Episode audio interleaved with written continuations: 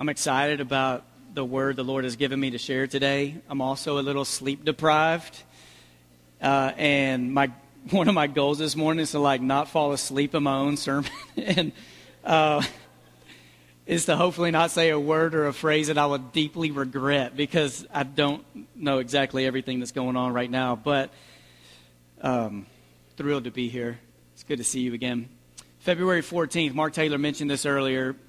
It's a Wednesday night, and from 6:30 to 7, we're going to have a 30-minute worship service. It's going to focus on just worship, repentance, confession. There's a growing number of people in this church and throughout Christianity who uh, participate and celebrate the season of Lent as just a season for like intense preparation and transformation. I've shared with you before the first time I celebrated Lent. I think most of us probably didn't grow up in church traditions that followed like the Christian calendar. And the first time Casey and I celebrated Lent was in 2002. We got married in May, and we went through Lent together as a time of preparation, as focused on the Lord before that. And uh, I grew up with some friends who honored Lent, but they would give up like a Snicker bar, and then I would ask if they liked it, and they would say no. So there was like really no sacrifice at all. But Casey and I didn't really talk through what we were giving up together at the time. This is right before we were married. I gave up meat. I gave up chicken and beef, which, if you know anything about me, that is a major sacrifice. I did not know what that would mean to my life. Casey gave up desserts. Now, picture what date nights were for us when we would go out for those seven weeks where I wasn't eating meat, but she would order fajitas. And then after eating, she wasn't eating desserts, but since she ate meat, you better believe I was going to give me some desserts. Um, Lent is not just about what you give up, it's just a time of preparation.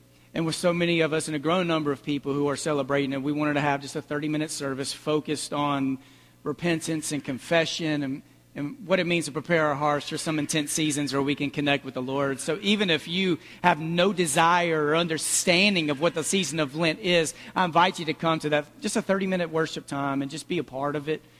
Um, the church, we're confessing people. It's what we do. It's what we're called to be about. In fact, in Matthew chapter 16, there's this story I've been working with of when uh, Jesus asked Peter, uh, Who do people say I am? And Peter's response was, You are the Messiah, the Son of the living God. And that's where Jesus says, and, and upon that, and I think what Jesus is saying is, upon that confession right there, that's how I'm going to build my church. The church is a confessing people. To confess in the Bible, sometimes to confess is about sin, but even more than confessing, more than confessing, being about confessing sin, confession is about allegiance. It's declaring that Jesus is Lord and nothing else in our life is. The church stands on confession. We're a confessing people. That's what we do.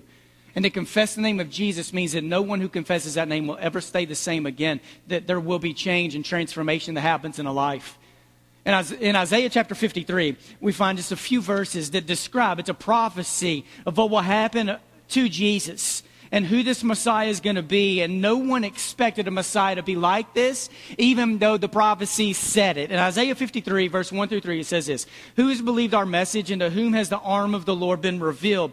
He grew up before him like a tender shoot, like a root out of dry ground. He had no beauty or majesty to attract us to him, nothing in his appearance that we should desire him. He was despised and rejected by humankind, a man of suffering and familiar with pain. Like one from whom people hide their faces, he was despised, and we held him in low esteem. And the rest of Isaiah 53 goes on to talk about this prophecy of the things that would happen to Jesus, to the Messiah when he came.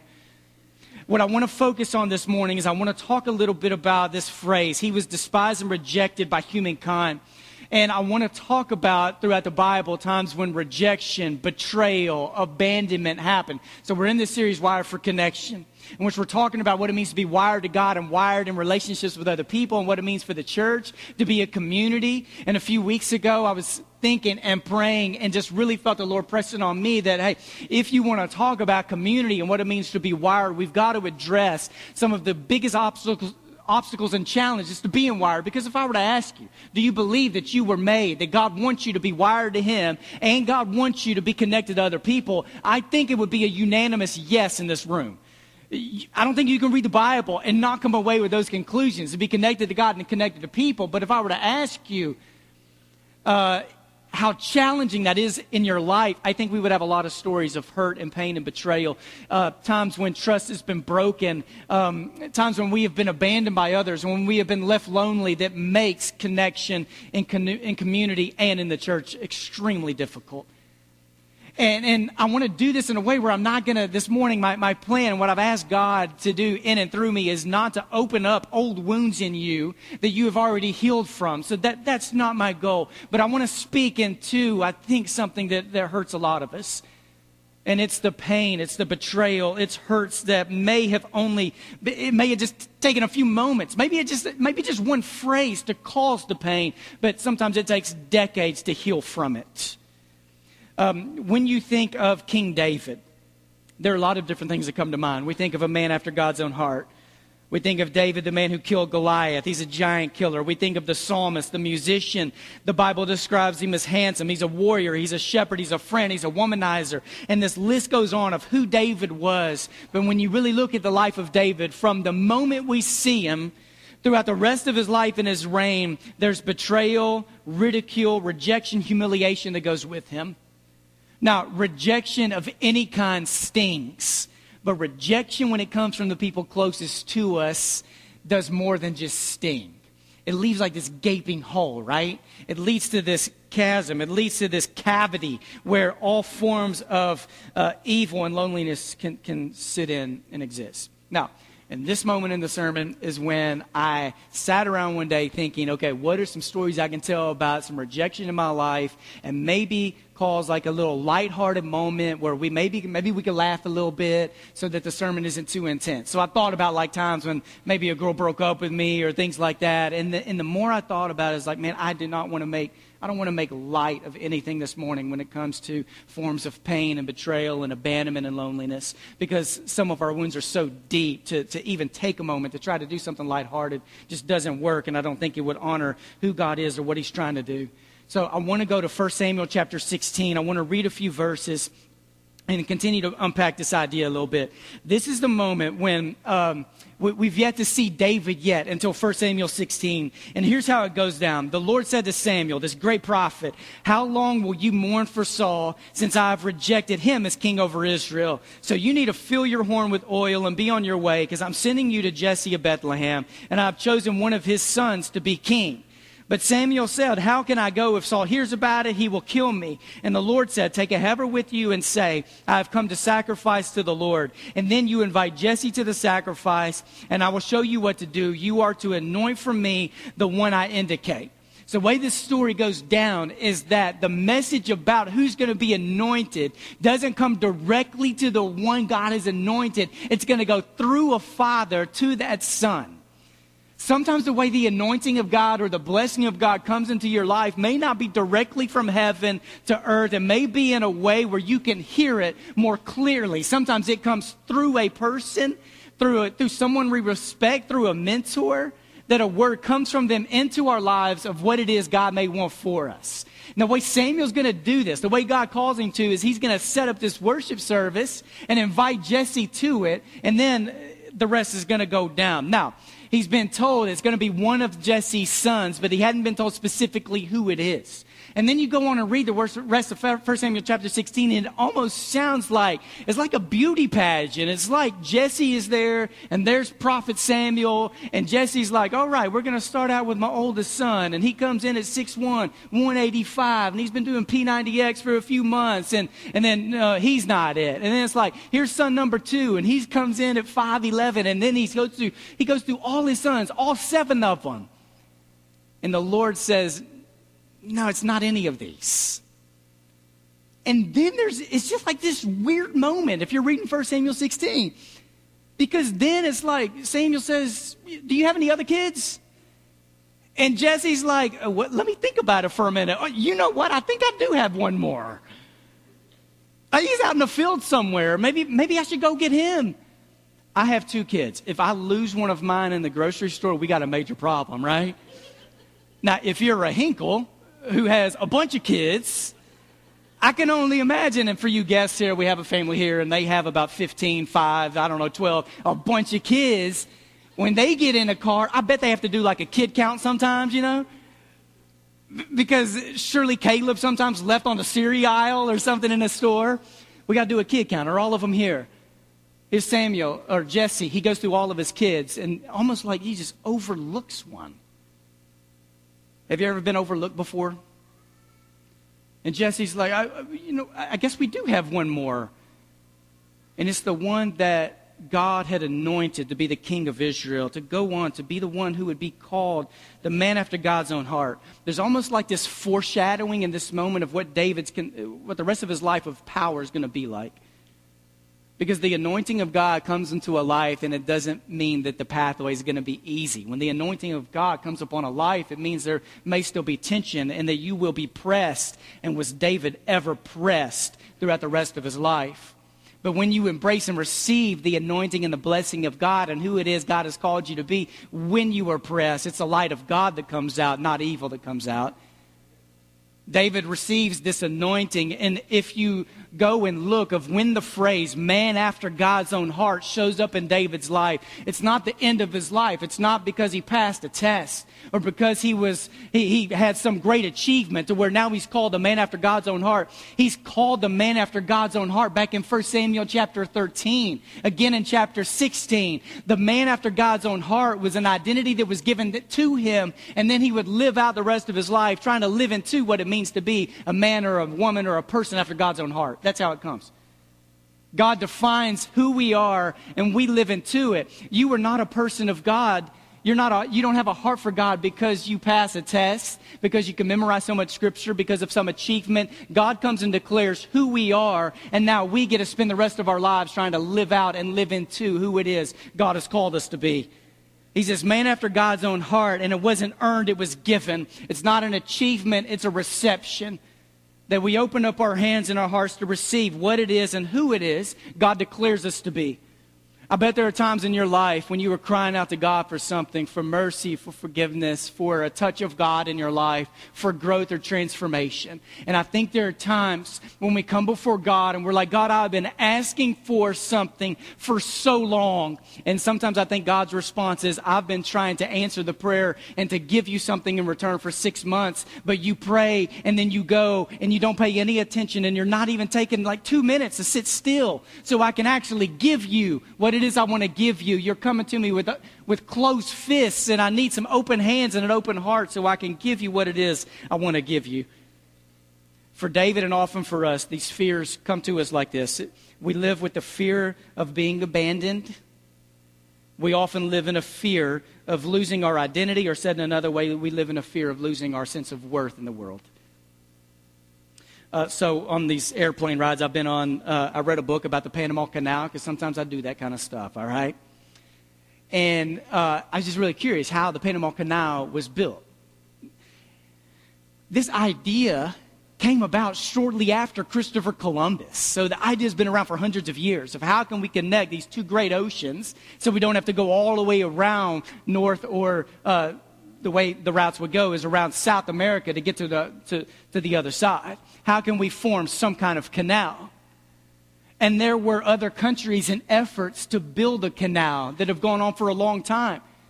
And countries would start an effort and then they would go bankrupt or there would be corruption, the effort would stop. And then someone else would pick up on it. In the, in the 1800s, the French got 40% of the way through completing what would become the Panama Canal. And there was bankruptcy and corruption, so they stopped. And it wasn't until Teddy Roosevelt at the turn of the 20th century, in the early 1900s, that Teddy Roosevelt not just had a vision, he didn't just have a vision for it, he put together a strategy and had some execution of how they would get it done but there were some major obstacles.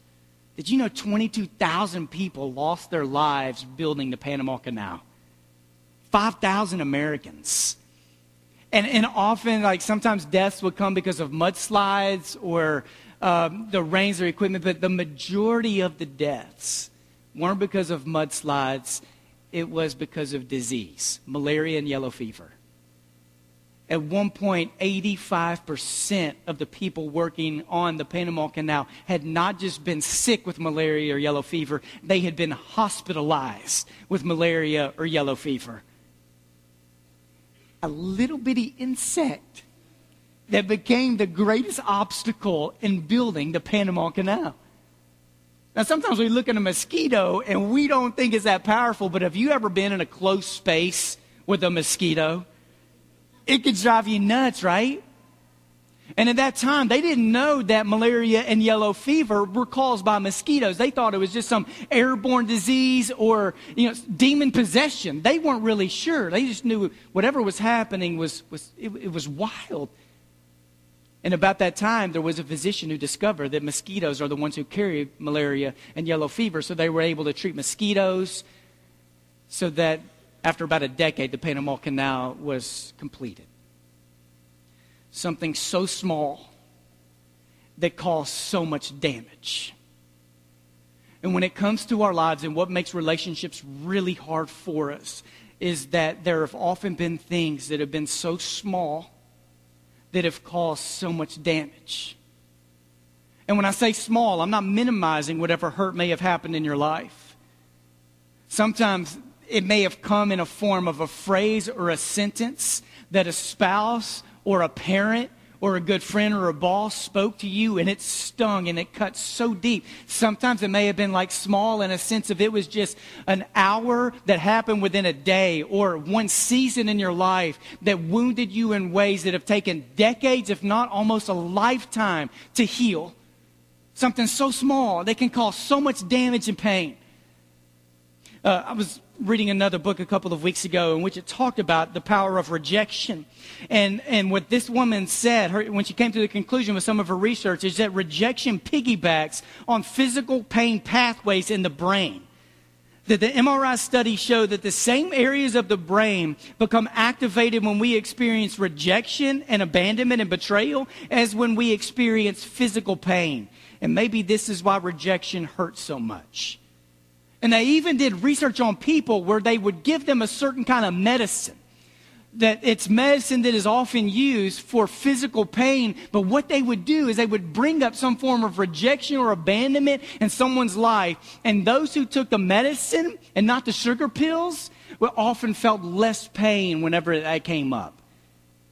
It's the power of what rejection and abandonment and betrayal and what these deep cuts in a relationship can do for us. And what we have in the life of David is David, there were times in his life he had no one, but he kept finding God. Times he had no one and he's on the run, but he kept finding God, and God kept finding him. And what amazes me about David is it wasn't that he was a man after God's own heart when he began his journey. It's that that is how the New Testament talks about him at the end of his journey.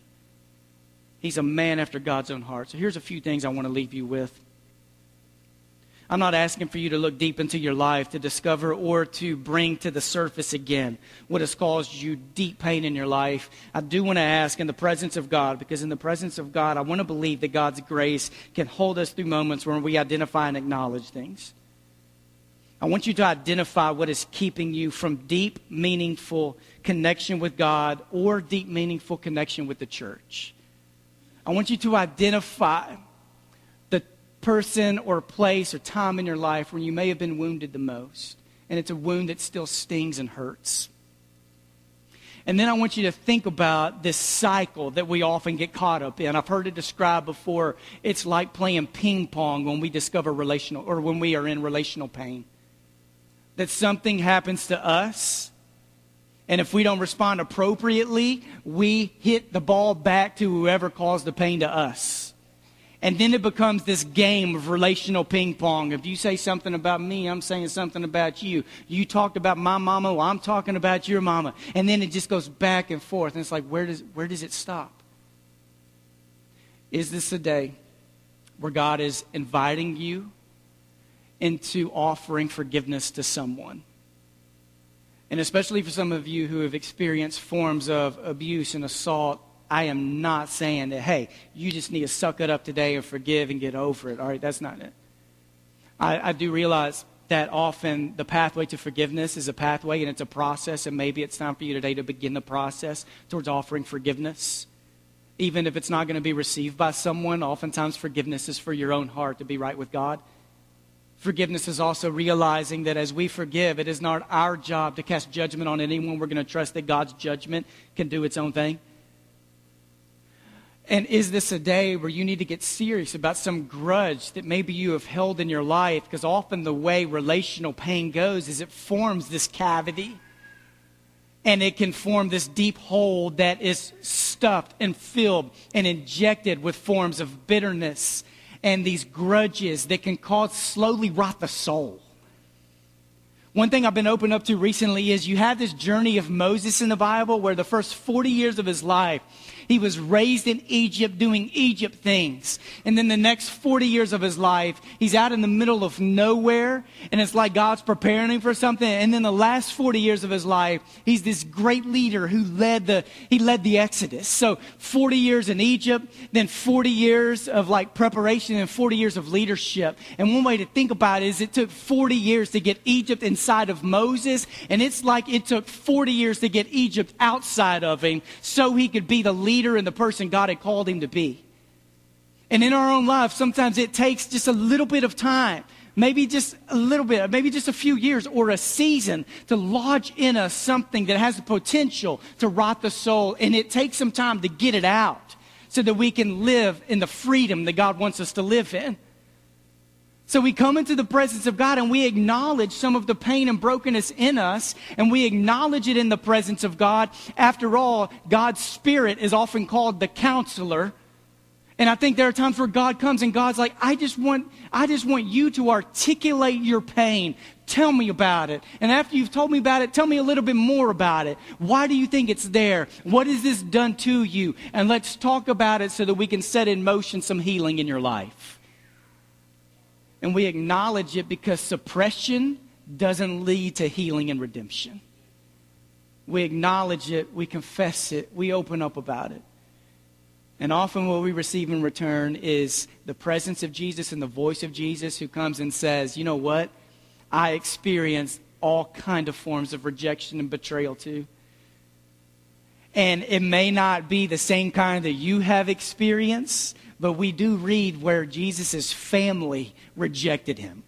We read when the people closest to him betrayed him in the moments he needed him the most. He was left lonely. He was abandoned all the way to the cross. And Jesus is the one who comes and says, Hey, I have chosen that I'm going to walk with you through whatever pain you're experiencing in your life. And all I'm asking in return is that, you will, that you'll walk with me too. I want to walk with you. I'm just asking you to walk with me too. So we come together as a church to remind each other of who we are in God. And to be able to say to each other and to pray for one another in a way where we say that we are not going to let forms of rejection, betrayal, hurt, abandonment define who the other people in this church are. You need to be able to look in a mirror and say, I'm not going to let abandonment define who I am any longer. I'm not going to let any kind of relational pain to forever define who I am in the presence of God because you are not what your abandonment says you are. You are not what your rejection says you are. You're not what your betrayal says you are. You are who God says you are. And we don't want our rejection to become the deepest regrets in our lives. And where they are, we come and we surrender them in the presence of God. I know a lot of times we throw around the phrase, time heals. And there was a time where I think I used the phrase, I just don't believe it anymore. What I believe now is that time spent, spent well heals. And what, what I believe now is, through just learning from other people, is that time heals when healing is the goal. Time doesn't just heal, time spent well heals. Time surrendered well heals. And maybe today is the day God is setting you on a path of freedom in some of these areas. We do have a couple of tables, four, two over here to my right and two over to my left. If there's something you would like to express or acknowledge or write out, I invite you to go and do that. But I want to end just with one story. When I was in Ethiopia one day, we heard all stories of survival. And one story we heard is that there was this village that had this church, and this, this church was trying to dig a well so they could have a closer water source and maybe you're connected to organizations that dig wells in Africa. It, it, I mean, just a couple thousand dollars, you know, can like dig a well and can bring water to an entire village.